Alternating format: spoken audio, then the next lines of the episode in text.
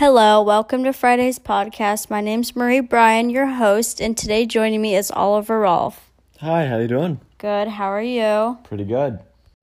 I'm sure you're wondering why you're here today, am I correct? Yeah, a little bit.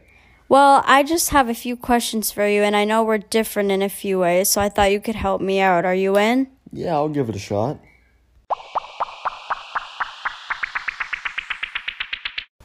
So, how was the drive over here? I know it's snowing a lot. Yeah, the snow definitely had an impact, but it still wasn't too bad. The biggest thing is that it just takes longer ever since you did move away.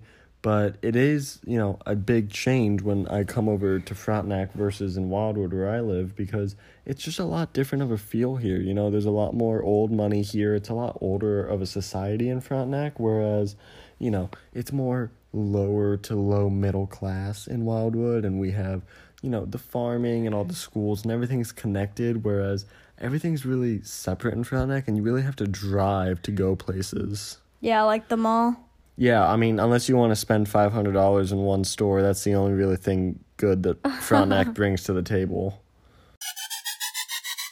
Yeah, I would have to say it's kind of a culture change, but we did grow up in the same area and went to very similar high schools. In fact, we were in the same high school district. Um, but I also wanted to bring up us going to two different colleges. I mean, obviously, we didn't pick the same college, but yours is a private university, and obviously, Ole Miss is not.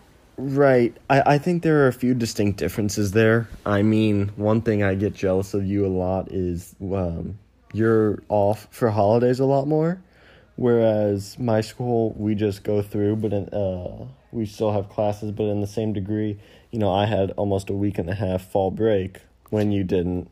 Our winter break totally made up for it, though. yeah, your winter break's about three weeks longer than mine, but um. But I totally understand where you're coming from. I mean, I'd be kind of frustrated if I didn't get just you know a small day off. You know. Yeah, and also the areas of our school are totally different. I mean, you have a a classic open up a picture book, and you have a classic college town with you know the bars and restaurants and shopping right by you know literally right by the dorms right by and... the dorms and with me i mean it's a private school so instead of just walking out of the school you know i have guards and gates but on the other side of those gates is literally just a normal neighborhood i don't have anything like the square or the grove really at Ole Miss so everything that we like and everything we do has to be inside the campus which is more, you know, towards what a private school would be.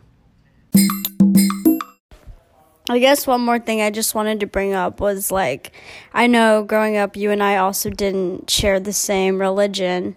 I'm obviously Catholic and you're Jewish. Right, and that really plays a big role into who you are on the inside, even if you don't show it all the time. And I know for you, you know, you were always going to church and. Yeah, every Sunday I go with my family and I go to Mass. And then also just growing up, like within my religion, I have, you know, my baptism, my first communion, and my confirmation.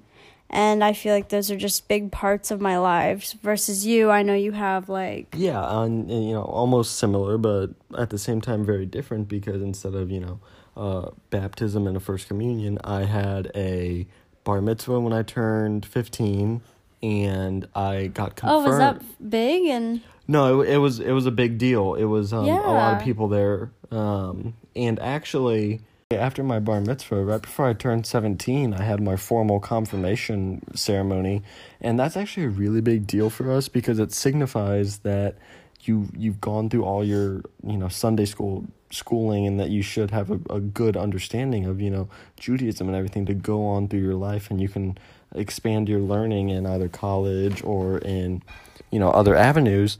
But a really important process of that was our outing trip where we were able to go to the city of St. Louis and we helped out in food pantries and food banks and it was just a really good bonding experience and a good, you know, final learning piece before our confirmation. But I, I, have you gone on any, you know, trips like that?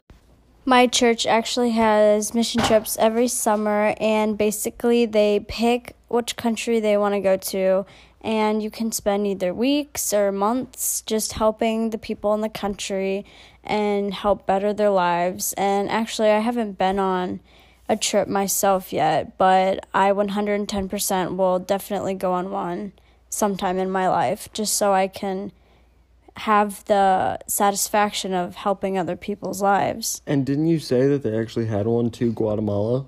Yeah, they actually did go to Guatemala. I think they went the past two years to Guatemala. Oh, okay. Um, but and, I think and you're from there. Yeah, yeah. So I just think that I would specifically want to go back there just to help my country. And although I didn't grow up there, I was adopted at a very young age. I would still like to help my own country. Yeah, and it definitely, you know, bring brings a light to the end of the tunnel and it just really ties all your feelings together and it it would be nice to go back there. Well, Oliver, I think that's all we have time for today, unfortunately. You know, every good thing has to come to an end. Well, it was great having you on the show, and I hope to see you again. Will do.